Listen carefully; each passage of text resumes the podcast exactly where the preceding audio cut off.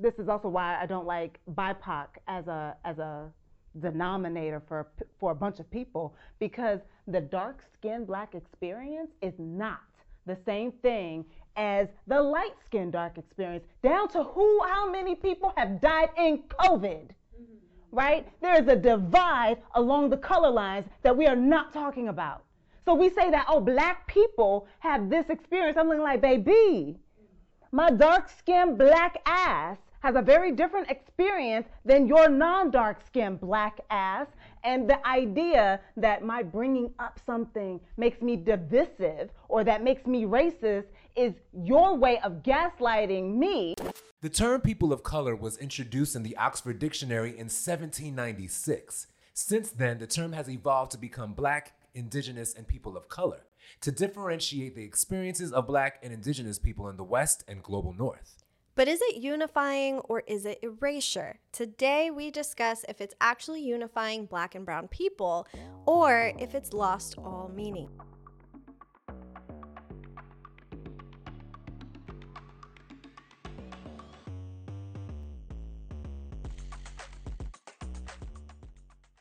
What's good, everybody? I am Donovan. And I'm Constanza Eliana. Welcome to Stranger Fruit. All right, so today we're having a very interesting conversation about unity in POC. And unless you've been living under a rock, you can know that things are a little bit of a mess. So, the reason why I wanted to have this conversation, I'm to start out with a little anecdote, is because I want to start tackling anti blackness, period, all over the place, wherever it resides. And when we were casting for this show, my co host and producer and I, and the team, it was so fucking hard to find people of color who are willing to have this conversation with us. So I just want to start off by saying that.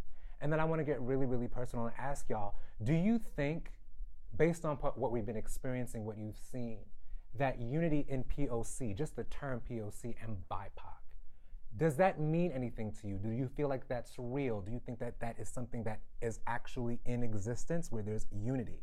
Oh, Lord. Um, I'm gonna say yes and no. Okay. I think there is a desire for something. I think that there's even marginal work for something. But what I'm seeing is a lot of kumbaya. Um, people don't want to recognize the harms of the past and the way that those harms are still present, and instead want to be like, well, let's start from here and go forward together. I'm looking like, boo boo. Restitution must be paid first. You have to acknowledge the harms first, how anti blackness has shown up first if you want to be able to move forward. Right. And right now, I'm like, I don't understand how you move forward before you give credence to the past. Yeah. Isn't that the very definition of Sankofa? We say that. I'm like, but you have to look back so that you can go forward so you don't repeat the same nonsense that you've already done. Otherwise, what we do is continue to lean toward power. So that power being in people who have masculine bodies over feminine bodies, that power being over light skinned somebodies versus darker skinned somebodies, that power leaning toward skinny somebodies instead of instead of fat and thick somebodies, right? So we continue to lean toward power and I'm just like you say you want it, but how badly do you want it? Because that requires the dismantling of everything that you know. Yeah, and that's why I wanted to start out with you, the therapist, our resident therapist, because you know, in your own personal life, it's just like you have to address what's going on with you. You have to call a thing a thing. You got to do what it do so that you can get to the next place. And when I think about, you know, once again, pandemic times, we think about like what happened when George Floyd died. I mean, the way that all of the, you know, I would say from the news to the blogs to the influencers, everybody's marching, everybody's talking about how this is terrible. And for the first time, right, we can acknowledge, like, wow, we see this wide array of different kinds of people saying enough is enough. I was like, whoa, I'm clutching my pearls. Like, is this a real thing? Like, do these people actually give a fuck? And then I saw anti Asian violence happening, right? And on the grapevine, we had conversations about that, got to speak to the community about that. That was very interesting. We also saw legislation be moved as a result of anti Asian violence, right? Which we also, you know, I think there was a lot of criticism about that. But the biggest thing is, is that a lot of times, I said this on Twitter before, it's about energy. We had that energy for a moment, and I loved it. It was fantastic. But do y'all feel like that energy still exists now? Do you feel like that's around? Katelina, go ahead. Absolutely not. mm-hmm, mm-hmm. Um, it's a token moment um, in the Latino space. I saw a lot of performative solidarity. Um, saw a lot of tokenism. I saw a lot of attempts to tokenize me that I did not engage with. Mm-hmm. Um, you know, like I just feel like it's something that, like this unity, it's something that yes, it exists in theory. It's a very nice theory. It's a cute fantasy. It's cute, but in actuality, you know, in regards to the actual efforts that need to be taken and, and made um, in order to provide equity or work towards it. Um, I think people really recognize in that moment, you know, where they stood on that scale in regards to the harm that they produced, Mhm. right? Um, and in which case, a lot of people did not like that mirror being held up to them, right? So a lot of white guilt, a lot of I'm not like that, I'm not racist, I'm a good person. That's something I hear a lot in the Latino space, particularly by white Latinos, right? Mhm. who don't recognize that like you know being a good person doesn't you know take away your participation in racism right? Mhm. um yeah i feel like that's the best way i can answer that. Like there's a lot of performative solidarity and a lot of pain that i feel like pain is uh, ¿qué te it's not only warranted but it's um it's something that you know should be respected Yeah. you know? When do we get to be angry? You know what i mean um, and when does that get to be respected? Um, i feel like that time was special because it allowed for a lot of people to finally listen to black uh, latinos in the space. Um, but also i just feel like the repercussion of that has been um, you know a lot of people saying oh it's something that ha- I, I am met with the audac- the audacious uh, response of like it, it happened two years ago. My God. we're better now you know like we have you. I'm like don't do that. Tokenism Yeah, that you were yeah. mentioning before. they, they they try it you know? We have you we have people like you. I'm like who else besides me? I don't see nobody. Like oh. I'm like yes exactly you know? Like i am mm-hmm. not a solution. One black person in one room is not a solution Yes, you know? yes. And Uh, to your um, point, yeah. I, I agree that I I believe it was a lot of performativeness mm-hmm. happening mm-hmm. in all these different spaces. And um, like you said, yeah, when, when George when the George Floyd situation happened and we were seeing all these different types of people coming out for the marches and all that, it, it was nice, but I was sitting back because I was like, something something ain't right about this Mm, here Something in the water. something's in the water. and for me, it came clear when people started rioting, like when things started going, getting a little violent because we were so upset. From I don't know if I was watching the same news as everybody else, but the people that I saw on the front lines were all black people. And it seemed like those same this unity that we had kind of fell to the back. Like when it was peaceful and it was all walking and holding hands, holding signs, it was good. But once the dogs and the hoses came out, Mm. where was everybody at? Mhm. And so for me, that's why the even the term people of color to me is a way. It to me it seems like it's a way for other you know races, ethnicities, whatever you want to call them, to have one foot in, one foot out. So it's a way to be under the big umbrella of oppression and be aligned with you know black people and with people who are who are being oppressed, but then you can choose when you want to be in it and when you want to be out of it because you're still not talking about the anti-blackness that that you have contributed to the whole to the whole situation. So I don't even like the term, and to me, it's too close to the word color. So it also gives me a little PTSD. It's like it's, it's too much. Like what? It's too much for me. Thank you, Juice. And then I actually want to jump you into this really quickly too, because you know you're behind the scenes. You saw the process of trying to get people of color to have this conversation, and how fucking hard that is. Do you think that people of color, especially people who are not Afro Latino, for example, identify, you know, from a phenotype of blackness or very brownness, where you're just, oh yeah, you're one of them. How how do you feel about whether or not people are ready to have this conversation in the POCs? I think people say that they're ready behind the scenes, and that was one of the things that I experienced a lot of. Is people are having a lot of online conversations, and to your point, that feels very per- performative to you. And what I was witnessing was, well, if people are having these conversations online, they definitely want to come to the show and have it in person. And what we experienced was the opposite. There was a lot of people that were like, yeah, no, I'm interested, but, but, but, but, but, but. And so I think that, um, you know, for, for me being a part of the show and being invited to the show, y'all, Donovan is my boss. and I, I really respect that, right? I respect the fact that I am invited into this conversation. And what was really disappointing for me was um, inviting other people to come to the conversation South Asians, Asians in general, um, Latinos. And not them not taking that invitation seriously. And does it feel that way to you that they didn't really take the invitation to come to the table seriously in the last two years, five years, ten years? I don't think it's that. I think there's an anxiety behind accountability. Mm-hmm. Yeah. And where you can have these conversations online and there's that degree of separation, that third wall between you. Right. It's different when you have to look somebody in the eye and they tell you, like, you haven't supported me. There's an anxiety that people have there being and having to own that. Right. And so I think they took it so serious that you're scared to show up because you're like, I don't know if I'm if I'm walking into somewhere where everybody's going to be attacking me. Am I going to have to represent my all of my people? Mm-hmm. Like, what what do I do here? And some of us are used to doing it and, and take that and put that on our backs and Right. carry it, but it's not for everybody.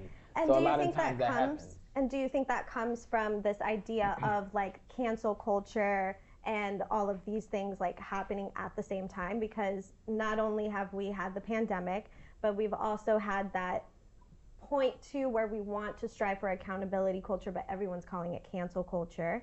And then we're having the protest on top of that. And then we're having separate conversations about anti Asian hate. There's a lot going on at the same time. Do you think that's part of it?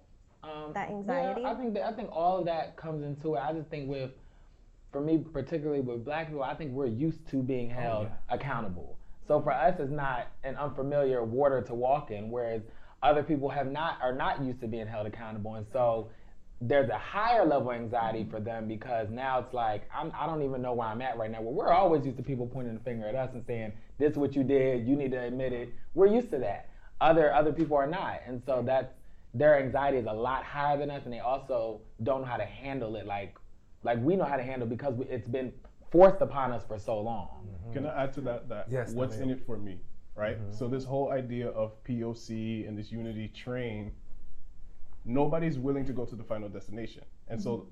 people are falling for symbolism, which is why it feels like it was performative. So like when the symbolism happens, oh, you know, Nancy Pelosi kneeled. Okay, I can get off the train. We fixed racism. Like the POC, we're all unified. And so the next stop is okay, they passed this legislation. Okay, I'm getting off the train. And so what you're feeling like that accountability is people are not willing to stay on to the final destination. Like, what are you willing to actually do? Because words are nice, but where are the actions? And who's going to be willing to stay on that train to the final stop? A lot of people are really big talking about it, but they're not really willing to do anything. What's But the look skin what of you're the asking them to do. We're asking people to literally dismantle the very identities that they were born into, right? Mm-hmm. So now you have to look at your mom. You have to look at grandma. You have to look at the intergenerational passing of the anti blackness that has gone from one generation to the next to the next. You have to look at yourself, and all of a sudden now you have a new identity oppressed oppressor. Mm-hmm.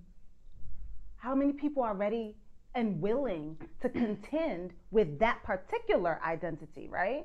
Because that that still requires mm. work because in acknowledging that you are an oppressed oppressor, you're acknowledging that you have something to heal from, but that you also have work to do so that you don't harm others. And quite frankly, I find that people like to give lip service mm-hmm. to what it means to acknowledge and really see others, but they don't want to actually walk that walk because it's work. It is a lot mm. of work. And it's a lot of work coming off COVID, right? It's a lot of work, period. But coming off COVID, Yeah. coming off loss of jobs, loss of housing, loss of friends, family members, you know, all these deaths that happened to, because of COVID, like, and now these other rights that are the things that you thought was going to be around for a little while longer are now gone. So it's we're we're living in this space of of uncertainty, and now we're asking people to further examine their identities. Now, I'm not saying don't ask them. I'm saying that um, they are they're not always going to be willing to go there, to go that extra mile, to do that extra step. And yeah, so people pick it up and put that shit down whenever the fuck they feel like it, and then they look at me while I'm like, I, I don't, I don't, I, you want to be an ally? I give it to you after you die. I need an ally. I need an accomplice. Word. I'm looking like ally, accomplice, I need an Exactly. accomplice. But I think it co-conspirator. We need all three, but I'm just like, I think Are it they ready? also has to do with do they really want to give up their place on the hierarchy of oh. Society, like of global society, not just American society? That's a hard no. they just want to Like they don't, yeah, they don't really want to give up that power that they have. Like, oh, I'll go out and march temporarily or show my solidarity with this little black box on Instagram, but still not about me. It's still not affecting me. I still have, I'm still above black people, you can say. Um, and I also think part of it, like with other communities, um, like South Asian communities, Asi- other Asian communities in particular, it might also just be, and of course I can't speak for the, like those entire communities, but maybe like a forgetting of history with looking at um, movements in the past between like South Asians and Black people in particular. Like if you go to the UK um, in the from the 50s to the 80s, Black and like Tamil people were coming together and fighting for um, like fighting against oppression with like the Institute of Race Relations. Um, and also um, just the discrimination they were having in like British society. You can look at Trinidad in like the 70s with like black and South Asian people coming together fighting for like labor rights.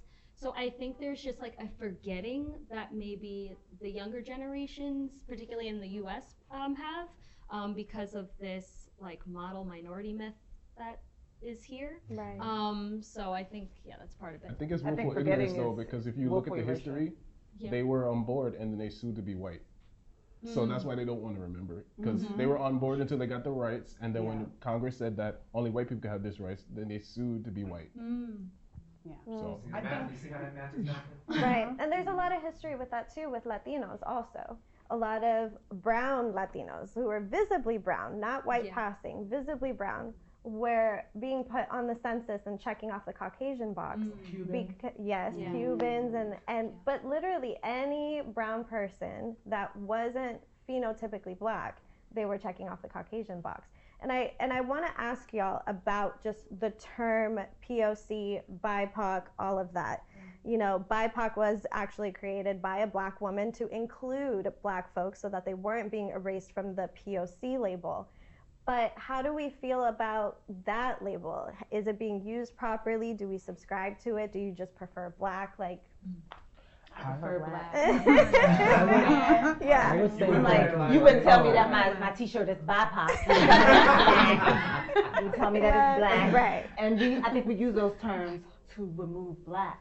Mm. Yeah. Yeah. Oh yeah. Yeah. for me it's like double edged because I get how under white supremacy and oppression we all experience oppression or white supremacy, but at the same time I feel not even necessarily just erased, but I feel like like now that I obviously I know that a black woman started, I get in regards to my opinion. Okay, look, in the grand scheme of things, oppression we all experienced it. However, the other side that I don't fuck with it is because it's being used wrong because now it's being used to center whiteness. So I feel mm. like, and this is what I mean by center whiteness. White people try to use it as a way of saying, okay, BIPOC. Right. Because if, again, we know black people aren't a monolith, but if we combine all you brown and black folk together, then I don't have to be held accountable or understand that, you know, as a Latina, I'm gonna treat you differently Right. as a black person. And as an Indian person, I'm gonna treat you differently than a Filipino. Right. So when I just put you and lump you in as BIPOC, oh, you know, we got the token people, everything's good. And I feel as if it, it centers whiteness in regards to it's also uh what's the other word? Um making it more palatable for them so they're not held as accountable. You know, if I if I see you all as just this black and brown blob of people, then I'm not going to have to acknowledge that, you know, I've given certain of people in this BIPOC community certain privileges because they were closer to my whiteness or because they made me more comfortable because they were lighter skin. And as a result, I feel like that's why we spoke about like privilege and the allyship. We used about the train, like when did they get off? I mean, if I had privilege, I'm not going to give it up. Mm-hmm. Yes, I know that like and, and the, the other thing about it is, was also a mind fuck is oftentimes when you have black and brown folk, because how colorism works, tell me if I'm wrong, but normally it's not even about biracial. It's like normally even in black and Latin culture, all cultures, there's usually usually the man is dark skinned and the mom is light skinned. And usually you might have a brown or lighter skinned child. So then it's also this weird dichotomy that you might have the father who seek out a lighter skinned person so they their children could be lighter so they don't have to go through the bullshit that other POC would give to a darker skinned person.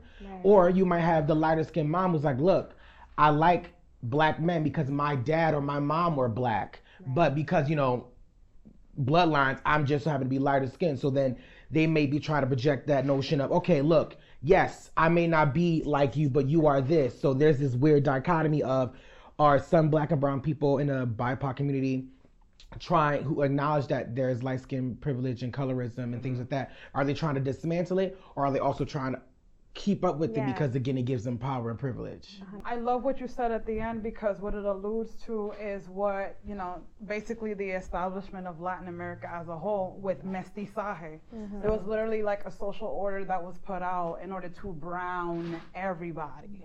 And we've seen this. So like the theory of like BIPOC was already like materialized all throughout Latin America. It was on purpose. They um, had European people like come into Latin America to like have sex with black people to brown everybody. You know what I mean? So this was literally this comes this is a ¿qué te digo? This is like an example of something that already is like institutionalized even on a bigger level. And how's it going for us? Right. Horribly.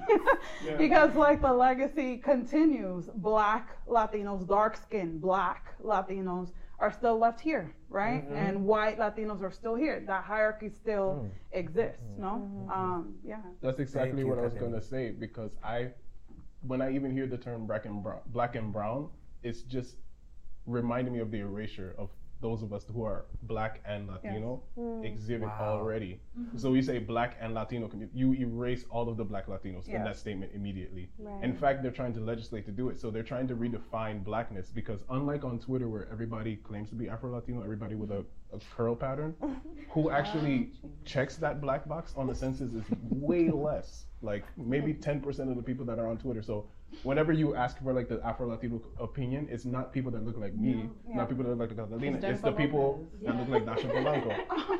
right? But the people that are actually checking the mark on the box is less. And so now they're trying to legislate to redefine to not include those people as black. Mm-hmm. So the view of us that are actually black, that identify as black, now we're not getting credit for being black. I never thought about it that way. I never thought because it's like that. whitewashing you're now saying Right. you're you're you're not it's it, it goes down again centering whiteness it's like you're not as black but you're light enough that i feel comfortable that you won't challenge me on the anti-blackness that i give to your black and brown counterparts Mm-hmm. so and also we you're gonna you're gonna put a zoe saldana above someone who's more dark skinned because again she's latin so she's checking it off for diversity Right. but she's more palatable to a white person in midwest or you know she's not and it's so weird because we have associated black features with it's so we politicize so much black features that oftentimes when you see a black person speaking on politics or about colorism or this idea of in, um, interracial like issues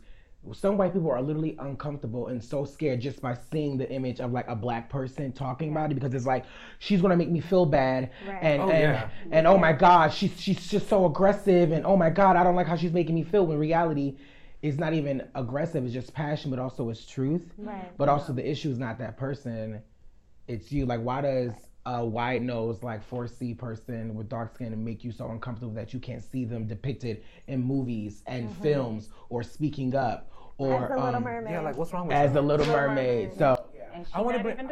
Yeah, I want to bring Jimmy into this because you're Haitian, and Dr. Kristina, are you Haitian as well? Yeah. So you are Haitian, and I want to like take this moment to acknowledge the fact that y'all share an island with the, the Dominican Republic, and oftentimes are left completely out of the conversation of being Latino.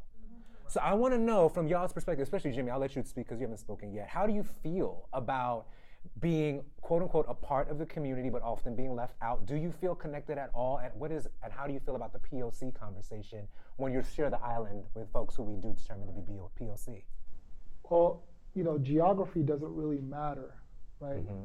Uh, it doesn't reflect who who Haitian people are, because Haitians, they're the the most African people on this side of the world, full stop. Because our revolution was so early, and it was fought. You know, slavery was very different in Haiti, whereas like the average lifespan of a slave was four to seven years, so you didn't have many multi generational slaves. The revolution was fought by people that remembered home, and so despite us being there, we're very African, mm-hmm. you know, and so it's fine that we're not considered Latin. We're not. Mm-hmm. it's clear. Mm-hmm. We're very, very African. Um, with that being said, there are people on, on in the Dominican Republic that are also very, very African, but they just have to, yeah. but they have to just contend with different things than we have, you know, than we have to. Of course, we have our challenges. We have an entire race of people that are just, you know, we could, we would say mulatto, but that's not a derogatory term for us. We call it mulat. That's just half black, half white. An entire like they've been half black, half white for centuries. They only marry other people that are also there- half black, half white. Benefits like in Haiti? Would you say that there are benefits for being mulatto? I don't want to say the wrong thing, but however you all say it.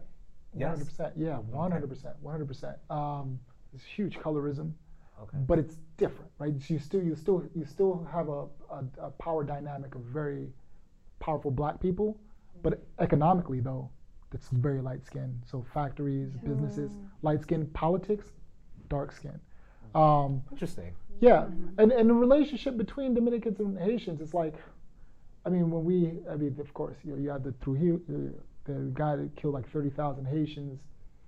Even that is, it's complex and it's nuanced. I don't think a lot of Dominicans are anti-Haitian. I think a lot of them, a lot of times, Dominican politicians use Haitians as scapegoats for whatever problems are going on in the Dominican Republic. And so it's way more nuanced than uh, Dominicans being anti-black. Got it. You know. Got it. Got it. But I'm it's so happy you said interesting. that. I'm so happy you said that. Yeah. I was nervous. I was like, please don't make DR the because DR is like the poster child for anti-blackness. It's true, it's true. People love being like, oh, the what's his name of this stupid ass comedian? The guy, me no black, me no black, I Dominican, I don't like Yeah, shut yeah, the yeah. fuck up. Like mm-hmm. anti-blackness exists everywhere, Yeah. and for some reason Dominicans always get at, hit at the brunt of the jokes. That was beautifully said. I just Yeah. and what I was going to say to follow up with that is, you know, in Puerto Rico, which is where I'm from, we're all neighbors. All of the Caribbean is pretty much so close together. And there's also, you know, and a lot of Puerto Ricans don't want to admit this, but there's also a lot of anti blackness that they pass off as xenophobia because of Dominicans that were coming into Puerto Rico for the fact that it's a U.S. territory, they could p- potentially pass as U.S. citizens and then be able to get to the U.S. Um, but even so, the ones that come to Puerto Rico to stay in Puerto Rico experience a lot of anti-blackness, even if they don't present as dark skin.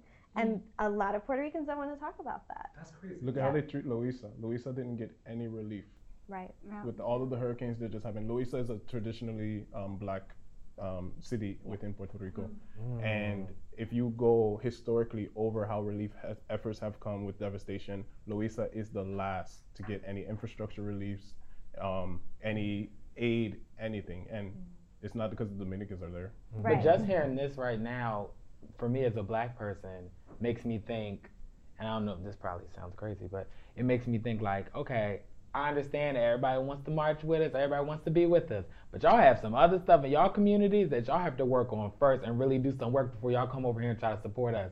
Support yourselves, clear up the anti-blackness there, then you can come over here and help us with our struggle. But it's harder when you're already dealing with your anti-blackness in your community, or like the surface level of it, because you're not really digging into it, and then you're trying to come over here and help us with all the stuff that we're dealing with too. It, it becomes It's too not much. help. It's survival because I'm black, and I, I was live about to say that, like, that it's was his it's- point. It's, it's my it's my and, and even that that comment about the Cubans earlier. All the Cubans I know are black. What happens is we are the result of like a cult- cultural appropriation. So it's it's very interesting when you think of like how other people within diaspora can migrate to the U.S. and the I, the difference between a black identity um, and a black a black racial identity and a black cultural identity is understood.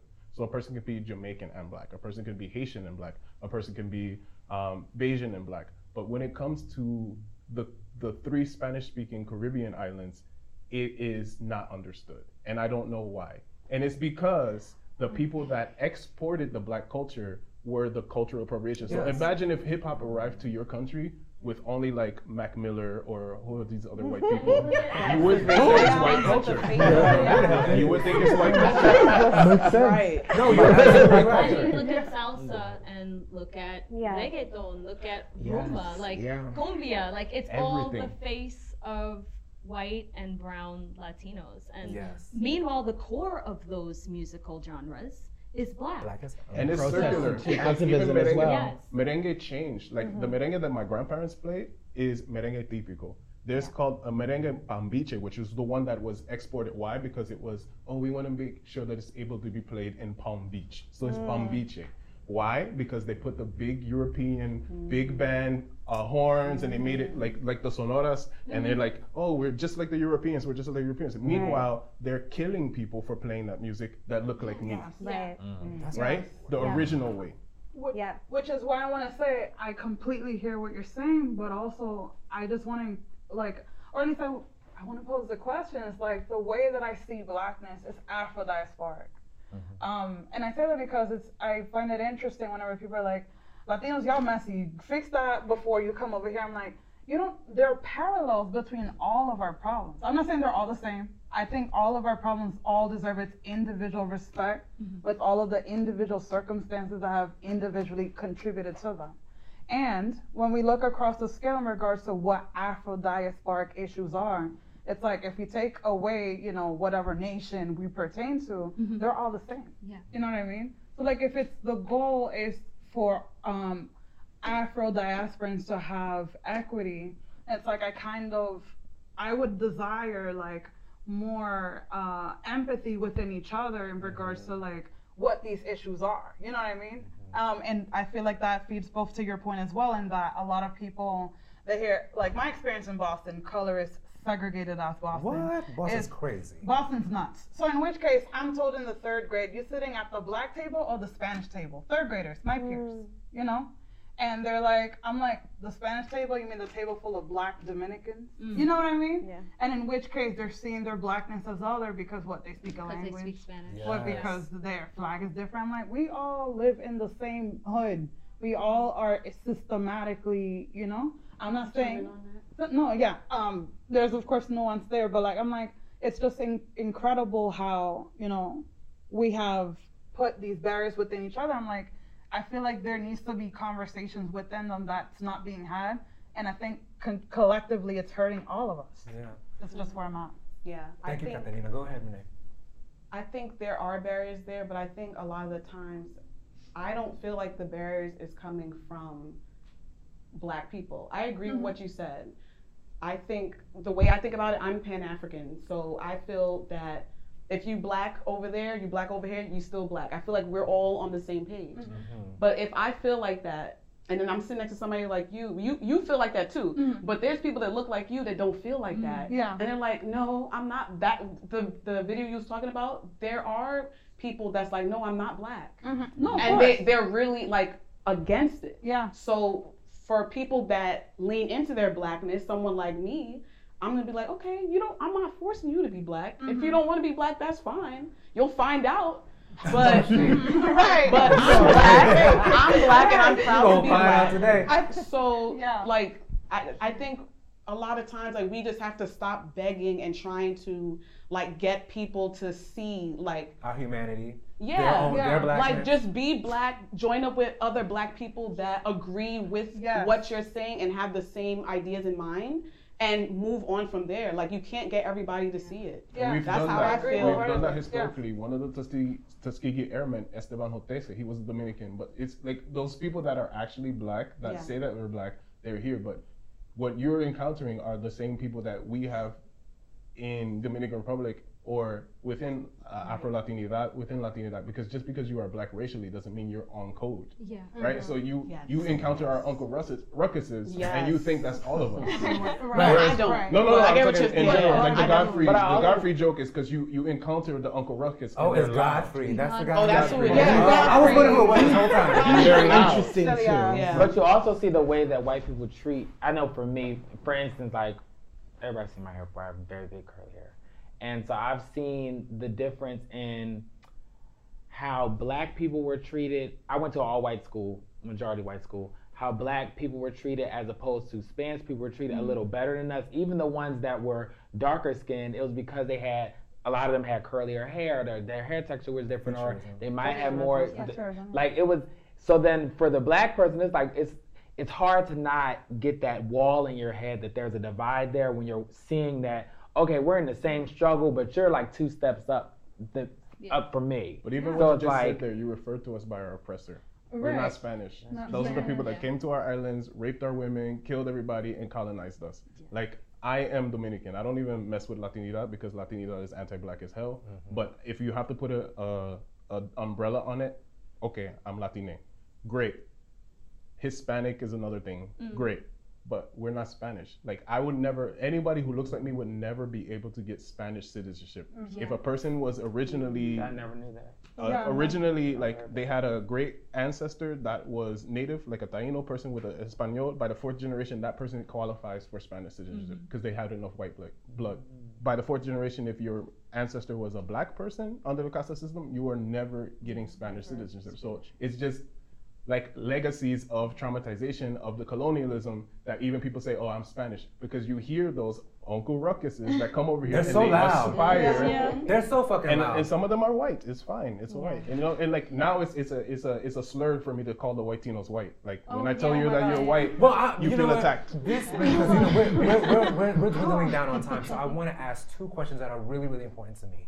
One is that a lot of like a lot of things that I'm seeing now, people of color and white people have been saying that black people are racist. Hmm, right, like, hmm. like, like, y'all, y'all are the racist ones. What you said is racist because mm-hmm. we're critiquing, or we're pushing back, or we're saying, or we're making sweeping generalizations about white behavior, et cetera, et cetera. Now, this is an interesting conversation to me because it's like, before it was like black people get to say whatever you they say, respect black women, make room for black people, and now it's like, okay, well, y'all got some power now, so y'all are racist. Do you feel that it is one difficult to engage, or can you see that it could be difficult to engage with black people about black issues, about issues that pertain to people of color? That's the first part, and the second part is, is do you think that that conversation is warranted, or are they just bullshitting? about it? My goodness. It- there's no such thing as reverse racism. There's no Thank reverse you. colorism. There's no reverse texturism because we're not talking about inter- we're not talking about interpersonal problems. We are talking about the system. And the system follows that while there this is also why I don't like BIPOC as a as a denominator for for a bunch of people because the dark skinned black experience is not the same thing as the light skinned dark experience down to who how many people have died in covid mm-hmm. right? Mm-hmm. There is a divide along the color lines that we are not talking about. Mm-hmm. So we say that oh black people have this experience. I'm looking like baby my dark skinned black ass has a very different experience than your non dark skinned black ass. And the idea that my bringing up something makes me divisive or that makes me racist is your way of gaslighting me and of trying to preserve your own idea of where of your power because this is a power conversation. You're trying to maintain your power by tell, mm-hmm. by trying to disempower my voice. Right. That's all that is. So I'm looking like you can take that reverse shit somewhere the fuck else. This is not Uno. Like, This is not Uno. And and think about it. Like even in Uno, when you play, how do you play? To the dealer's left, which means that we know which way this shit goes. So even when it reverses. And it reverses again, we say, oh, it's going back the regular way. Hello, that is mm. power in the way that the shit goes. So the idea of a reverse sounds stupid. Mm-hmm. But also, are we are are we racist because we're called? Are we racist to call you out on your things, or are you just being uncomfortable by the fact that we're holding you accountable, or are you uncomfortable by the fact that you benefit from the racism? Because even if even if I was, I feel like prejudice may be an issue, but even if I will go to another dark skin person become colorist, or if I was to go being racist to an Asian person, my thing is how what can my black ass do to stop that Asian person from living their lives because I don't have the uh, power equity to stop you from getting housing. I don't have the power equity to give you a, a, a job that works your ass to the bone with no benefits and minimum wage as, as the offer to pay. I don't have the power to allocate your people who look like you in a specific region of the city that has pollution surrounded by it. You know, I don't have access or I don't have the power to um, you know, not give you a large amount of percentage of funding for your area that I put all the black and brown people at for their education. So it's like, yes, a black person can say racist things and be prejudiced, but in regards to me understanding racism as power, I have no dog in this fight. Right. And that's what I agree with. And all those, what, what you said just there is why I always say, I'm like, black people can't be racist. We can be prejudiced as hell. We can be prejudiced as hell, and I might take that on. But even with and be prejudice, okay with that. But it's we, we wrong. can't be racist. But is there some? Is there is it prejudice? Also, is there some survivalist into it? Because as a as a black person, uh, how do I explain it? Um, slavery did its job. There's there's light skinned people in my family to the point who are you would think they're white, and you get to the point where like. Is my prejudice, yes, it's wrong, but is it also a result of me being surviving in It's a this white supremacist, colorist society? It's a reactionary. I feel like our prejudice, black people's prejudice, is reactionary. It's based on the things that we've gone through, the things that keep getting thrown at us, and now that we're reacting, everybody's like, "Oh, what's going on?" And And, as long as I'm alive, I'll never let black guilt become a thing, because that's what they're Oh, trying to make it now. Yeah. It's black guilt. Like how they have white guilt, they're trying to make us feel guilty about being black. To And it's silence just not- it's not gonna happen now. Stop the conversations that already make them feel uncomfortable. Another you know, I'm not too sold on the idea that we need to sort of be under this people of color umbrella and need to collaborate with other people for us to advance ourselves. Truthfully, um, you know, some people do believe that you know it's better if we all work together. I don't. I, I see other communities advancing themselves without even collaborating with anyone else. You know, I just, it's funny. So back when I was a little kid, anybody that was like Mexican looking, you just call Poppy. That's Poppy. He, he's over here with his cerveza. He's drunk sometimes. He's like standing outside of Home Depot, mm-hmm. waiting for a gig. You pay him fifty dollars. He go fix anything. That's Poppy, right? I went to this place called Union, New Jersey recently, ah, in, in West New York. It looks like you said like this Yeah. far away fucking land. Po- yeah, I went to Union, New Jersey, and, and West New York. Poppies everywhere. They own businesses now. So when I was a little kid, Poppy had a cerveza, drunk. We made fun of him. He didn't speak any English. Now he's in Union, uh, New Jersey, still doesn't speak English, buying up fixer-uppers because his cousin knows roofing. Mm. They know how to handle the, you know, the yard and stuff. They build these houses up. Now they have Poppy has home, home equity. Mm. He's not collaborating with anyone. Mm. You know, he he does he doesn't need to, right? And so and so, do we need to? We don't. Right. But you, I mean, I don't know. I don't know because I think that Katelina brought up some great points. I think that Tadeo brought up some great points. And we have to acknowledge, one, once again, one of the elephants in the room is that for black folks, a lot of black folks can't wait to be with somebody who's Latina or Latino. Mm. They cannot wait for their curly headed baby to come through. They cannot wait for their designer pocketbook baby. And when you have people who have like that quiet aspiration for that designer life so that they can live some of their dream through their baby, right? The collaboration, the depth in which they're willing to go into the community, right? I think it betrays them. They betray themselves oftentimes because what's leading you is not about blackness. It's not about necessarily getting that person on or get that, that put- person put on. But there's a lot of individual identity pursuits and all of the things associated with that that we have to acknowledge. I think it's one of those things that keeps us separate from not black people have made amazing amazing advances in this country. That's first and foremost. Mm-hmm. But i would also say from being critical is that we don't talk about the fact that a lot of these guys a lot of these rappers in the 90s and the 2000s all of the video vixens were dominican women. They were all puerto rican women. They were all very light-skinned biracial women mm-hmm. So we grew up seeing how much we buy into BIPOC, how much we buy into POC, but we don't want to call the thing a thing because as long as you could be potentially black, it means that I'm not a colorist, it means that I'm not racist, it means that I don't hate myself, and it means that me and my little uh, designer baby, we good. We clear it, we got everybody pass a paper bag test, we just cuted in the rest of y'all 4C motherfuckers. And it's a hard pill to swallow, but I do believe that it's so much more difficult when you have a shared language, right? In a country where everybody else speaks English, it's a unifier. Yeah. So people who speak Spanish, it's gonna be a bonding moment, regardless of what you look like. Even if people hold on to their colorist colorist ways and mm-hmm. oh no, you're a little bit darker, whatever, whatever. I will acknowledge that. But there's something to be said about how closely we can get to each other when we actually do aspire to be further and further away from blackness. So the mm-hmm. POC conversation, I feel like hasn't really evolved, and we haven't held as many people accountable for it. Especially if you really want to get that girl's number right? Mm-hmm. Especially if you really want to get that dude's number or have his baby. You know what I'm saying? It's just, it's one of those things that's really perverse and it's a stumbling block. And those are the things that I want people to start talking about a little bit more. So that when we get to the POC conversations, you know, everybody wanted to be have Indian in their family. We were all trying to be POC. you know what I'm saying? So like, what's good? Let's have an honest conversation about what's happening here. And then I think when we were saying clean up our own mess, y'all clean up your own mess, I think like we got a, everybody got mess to clean up. It's just that at this point we can acknowledge that we saw something special happen.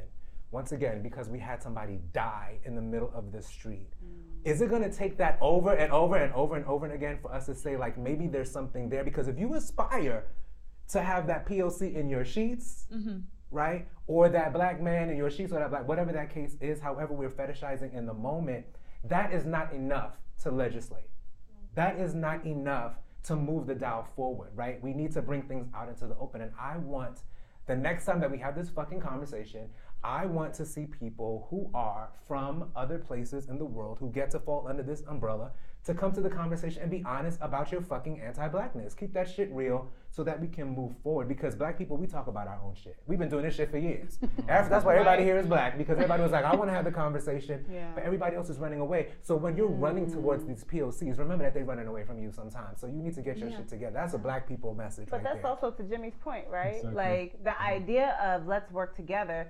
I think it sounds good in theory. Theory. Mhm. But in practice, what it looks like is we lean towards power. Look at the black We lean movement. towards power. The black movement moved black men forward. Mm-hmm. That's what we did. The look at the women's movement. It moved white women forward because there is power already among the, the ways in which they are already connected to white male patriarchal capitalistic bullshit. Right? There's already that connection. So there's a lack of desire to work from the margins because that's where we actually would have to work. You have to mm-hmm. work with the most marginalized people because a rising tide lifts all boats, but everybody is so interested in what they want for themselves while being able to go ahead and make those POCs, mm-hmm. right? Like I'm not I'm black, but I'm going to make me a POC. I want to be over there where I can be as far from black as I can be. And we're doing all of this stuff and we're saying, let's work together. And I'm looking like, but how does that work? Right? Mm-hmm. Because what we know that history has taught us is that we will work from the space of power and not from the space of marginalization. Mm-hmm, mm-hmm. I, want, I don't want to let white supremacy off the hook here because Oh, no, even white going supremacy back, is the reason for the season. Exactly. We'll end on you, Daniel. going back to your point, within that little community, it's the unifier is not the language; it's anti-blackness because it's Oh, not yes. the black poppies Yeah, that are I'll in take that. that. It's, it's not. Yeah. It's not any person that looks like me, and and it almost seems like white supremacy is is okay with letting everybody else get up except for people that have melanin Mm-hmm. and and African features because if you read the history of this country, what happened in 1919, you know, we did that. We were building our place all over. Everybody knows about Tulsa, but they don't know about Elaine. They don't know about Wilmington. They don't know about everywhere. Everybody just learned about all of the towns that have highways going through them. It's That's true. The anti-blackness is so perverse that the second that we do come together and unify, there has been external circum uh, external circumstances, meaning white supremacy, come in and take that away from us, and you're allowed to come up in any other diasporic derived group as long as you swear, swear fealty to white supremacy mm-hmm. and, and double down on your anti-blackness. So they don't mind that the, the poppies come up as long as they're the white poppies, mm-hmm. as long as they're the, mm-hmm. the racially ambiguous ones or the ones that you know maybe look a little more indigenous. The second that you have a community like the Garifuna community, when they try to establish something, y'all are black, y'all got to get out of here, and they destroy their stuff too. Exactly. And y'all speak Spanish too? We could talk for hours, but that is our show for today. Be sure to hit that subscribe button and notification bell so you never miss an episode. Follow us on Instagram and TikTok at The Stranger Fruit. And special thanks to our incredible crew behind the scenes, our amazing producers who make this show possible, and to the Gentleman's Factory for providing this beautiful studio that we get to call our home right here in Brooklyn. We'll see you next time. Peace.